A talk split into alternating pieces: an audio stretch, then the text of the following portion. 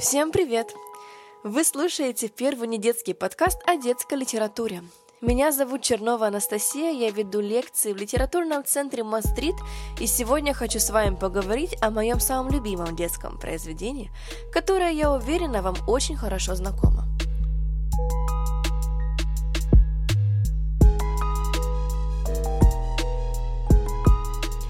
Существуют истории, известные чуть ли не каждому человеку. Они интернациональны и мультикультурны настолько, что уже не важно, какой изначально в них был заложен смысл. Читатель воспринимает такой сюжет с огромной любовью, трепетом, абсолютно не задумываясь, что при пересказе излагает очень глубокую и масштабную идею сотворения мира или достижения просветления. Именно такая судьба у детской сказки «Волшебник изумрудного города» Александра Волкова, которая в советское время была чуть ли не в каждой домашней библиотеке. Мы открывали потрепанный томик и переносились из серой реальности в волшебную страну, где дорога из желтого кирпича ведет девочку и ее друзей прямиком в изумрудный город. Сегодня эта сказка до сих пор жива и актуальна. По ней все еще снимаются фильмы и сериалы. Поклонники волшебной страны создают фанфики, рисуют арты и гадают, в чем же реальный смысл первоисточника. Многие исследователи на протяжении целого века пытаются объяснить значение и символизм сюжета, в котором отважная героиня меняет не только свою судьбу, но и героев, попадавшихся на ее особом пути – Таким образом появляются различные интерпретации – психоаналитические, экономические, политические и так далее. Но перед тем, как перейти к ним подробно, давайте поговорим об истории создания текста. В 1898 году в Чикаго жила семья Баумов. Фрэнк Отец семейства работал корреспондентом в местной газете и параллельно публиковал пособия по разведению домашней птицы, чтобы хоть как-то заработать на жизнь. Он был необыкновенно добрым человеком и очень любил четверых сыновей, постоянно стремился провести с ними все свое свободное время, которого было очень мало из-за постоянной работы. Самым счастливым досугом он называл вечера, проведенные с семьей, во время которых дети с женой окружали Фрэнка в гостиной, а тот выдумывал всякие небылицы и волшебные истории. Истории Баума, кстати, пользовались большой популярностью, что каждый вечер в дом приходили соседские дети для того, чтобы их послушать.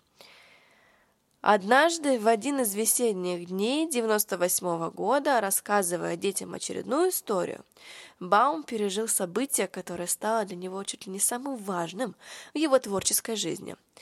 Придумывая очередную сказку детям, он почувствовал некий полет мысли, воодушевления. Словно в тумане из его разума родилась новая история, соединившая в себе все придуманные ранние персонажи. Поскорее уложив детей спать, Баум принялся торопливо записывать сказку на первых попавшихся под руку клочках бумаги. И вскоре черновик был готов.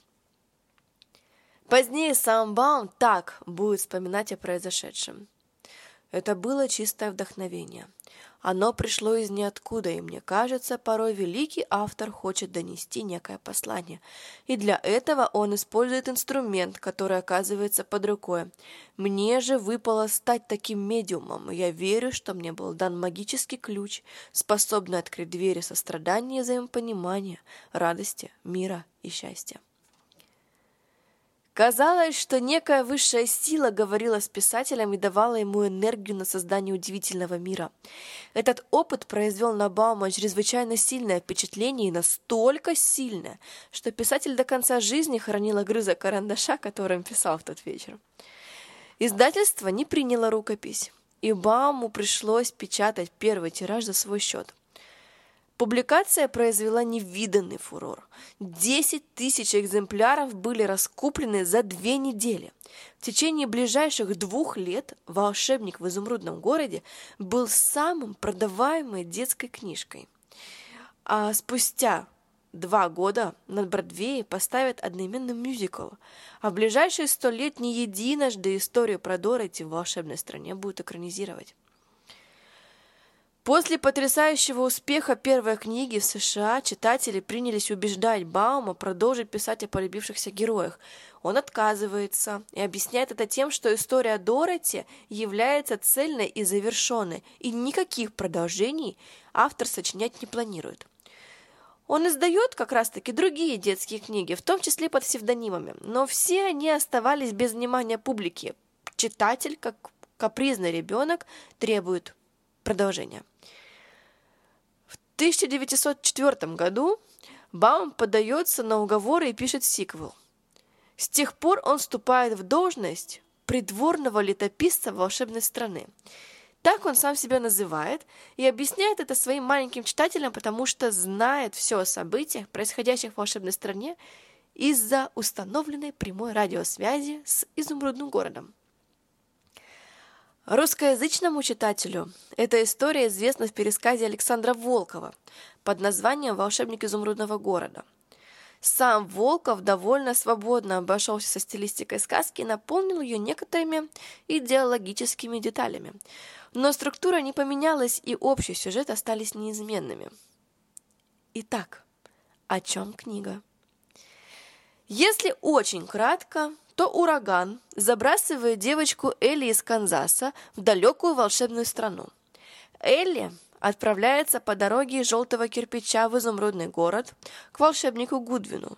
По пути она встречает верных друзей – Страшилу, Железного дровосека и Трусливого льва, чтобы с их помощью, пройдя множество опасных испытаний, найти способ вернуться домой, в Канзас. И теперь мы переходим к самому интересному – в чем заключается смысл детской сказки? Я не буду долго ходить кругами.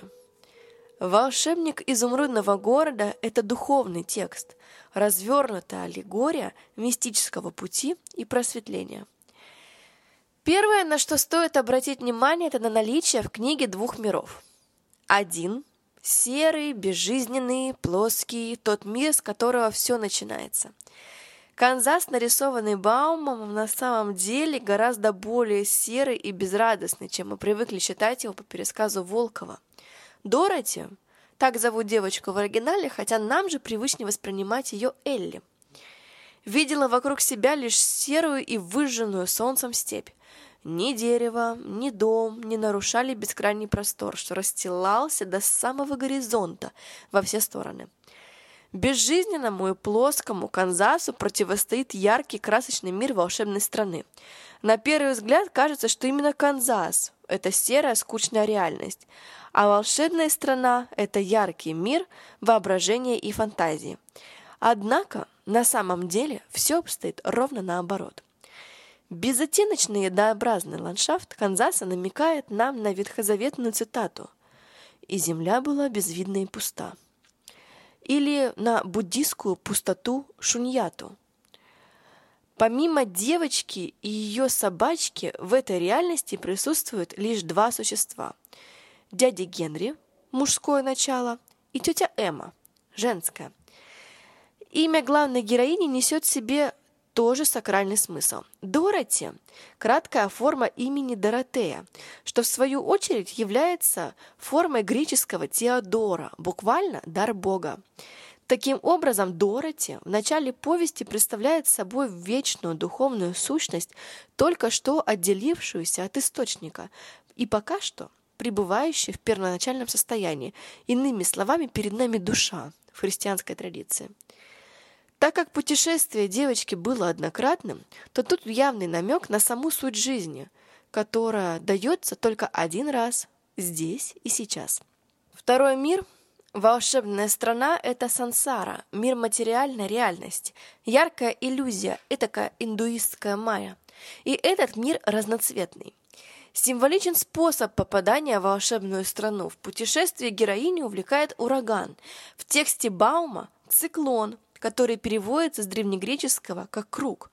Ураган – это круг перерождений, колесо сансары. Он же безжалостный ветер кармы, что увлекает душу в бушующий круговорот смертей и рождений. Любопытно, что Дороти оказывается в воздухе по вине собаки, Тато. Он убегает в дом и прячется под кроватью, а Дороти бросается за ним. Маленький Тато, а для нас он Татошка, достоин самого пристального внимания. Во-первых, в имени собаки в оригинальном тексте нет уменьшительно-ласкательных суффиксов. Пса зовут точно Тато. Это немного видоизмененная форма имени Тот. Тот – древнеегипетское божество мудрости и тайных знаний. Это во-первых. А во-вторых, когда мы сказали, что Канзас окрашен в абсолютно серый цвет, мы были не совсем точны. В этом мире есть одно небольшое черное пятно – Татошка. Черная, как ночь собачка, именно так древние египтяне представляли себе Анубиса, божество смерти, коллегу Тота посуду мертвых. И если вы мне не верите, то просто вспомните, что у Гёте Мефистофель является Фаусту в образе черного пуделя. Так вот, Татошка увлекает за собой Элли, инициируя таким образом отпадение души от изначального райского состояния – он выполняет в истории ту же функцию, что и змей в ветхозаветном мифе о грехопадении. Итак, циклон уносит Элли и собачку в неизвестном направлении. Очутившись от помутнения рассудка, девочка выходит из домика, этакого материнского чрева, и оказывается в волшебной стране. И тут я бы настоятельно рекомендовала вспомнить старые иллюстрации к сказке и обратить внимание на карту волшебной страны. Если вы на нее посмотрите, то увидите перед собой прямоугольник, разделенный по диагонали на четыре части.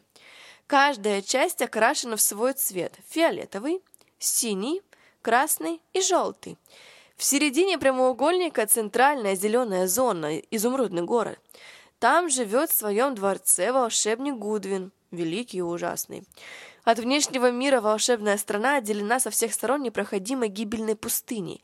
Не нужно обладать чересчур развитым воображением, чтобы заметить, что карта волшебной страны в точности повторяет структуру буддистской мандалы. Внутренний квадрат мандалы разделен на четыре части, которые символизируют стороны света. Тем же значением они наделены и у автора – Волшебная страна поделена между четырьмя правительницами.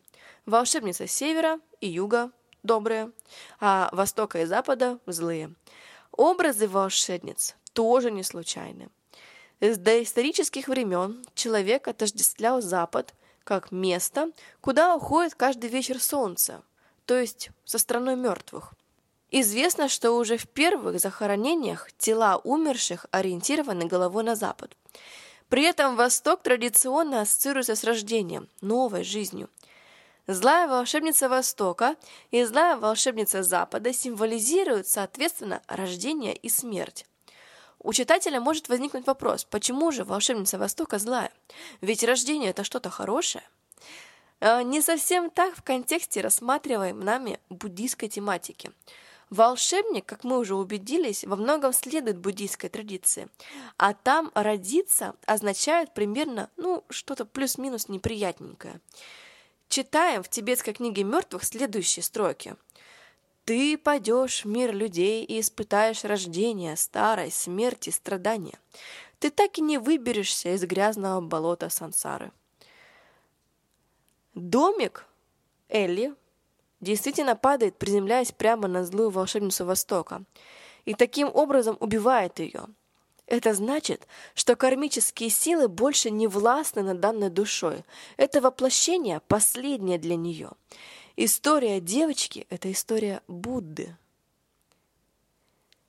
Уже на первых страницах Баум расставляет столько индуистских и буддийских аллюзий, что удивительно, как литературоведам удавалось так долго их не замечать.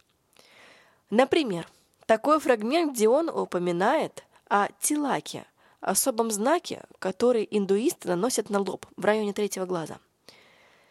«Я поцелую тебя на прощание. Никто не смеет обидеть того, кого поцеловала волшебница севера».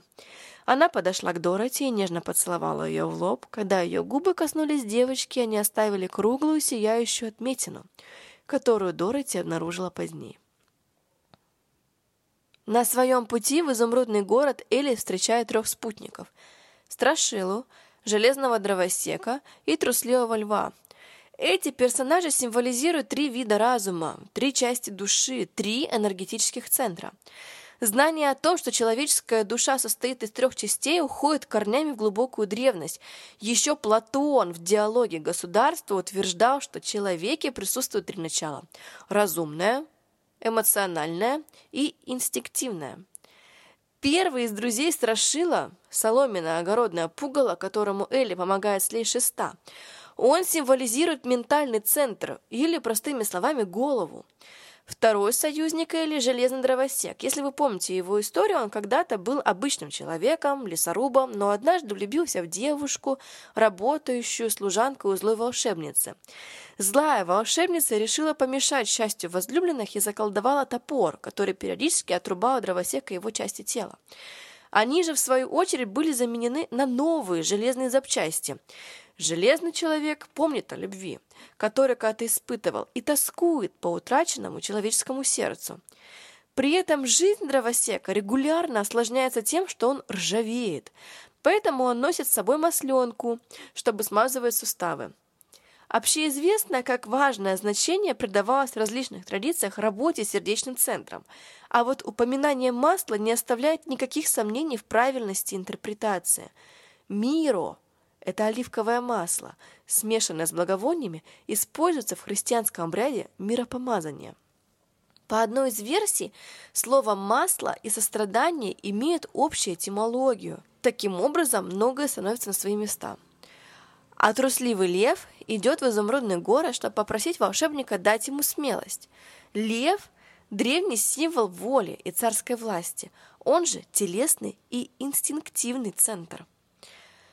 По ходу путешествия Страшила и Железный Дровосек, если вы помните, несколько раз заводят спор, что же все-таки лучше, сердце или мозги. И эти споры вообще из разряда вечных. Что же важнее, разум или чувство? А вообще, Друзья девочки просят у волшебника то, чем уже на самом деле обладают. Всю дорогу Страшила придумывает остроумные решения, спасая друзей из разных затруднительных положений. Железный дровосек проявляет доброту и страдания и даже плачет, наступив случайно на какого-то жучка. А трусливый лев повергает в бегство страшных чудовищ и вообще оказывается неожиданно самым сильным и смелых из всех. Отсюда мораль очень прозрачна – Истинные качества центров уже есть в нас изначально, а суть духовной работы именно в том и состоит, чтобы открыть себе ресурсы, о которых мы попросту позабыли. Какие еще есть символы в сказке? Ну, конечно же, сама дорога из желтого кирпича, по которой девочка и ее друзья идут в изумрудные горы. Это путь духовного совершенствования. В буддизме он так и называется – золотой, то есть восьмеричный путь. Сам волшебник Гудвин, предстающий перед каждым из гостей в своем неповторимом облике, обещает, что вернет Элли домой, а также исполнит просьбу ее спутников, если она и ее друзья выполнят задание – они должны убить волшебницу Запада.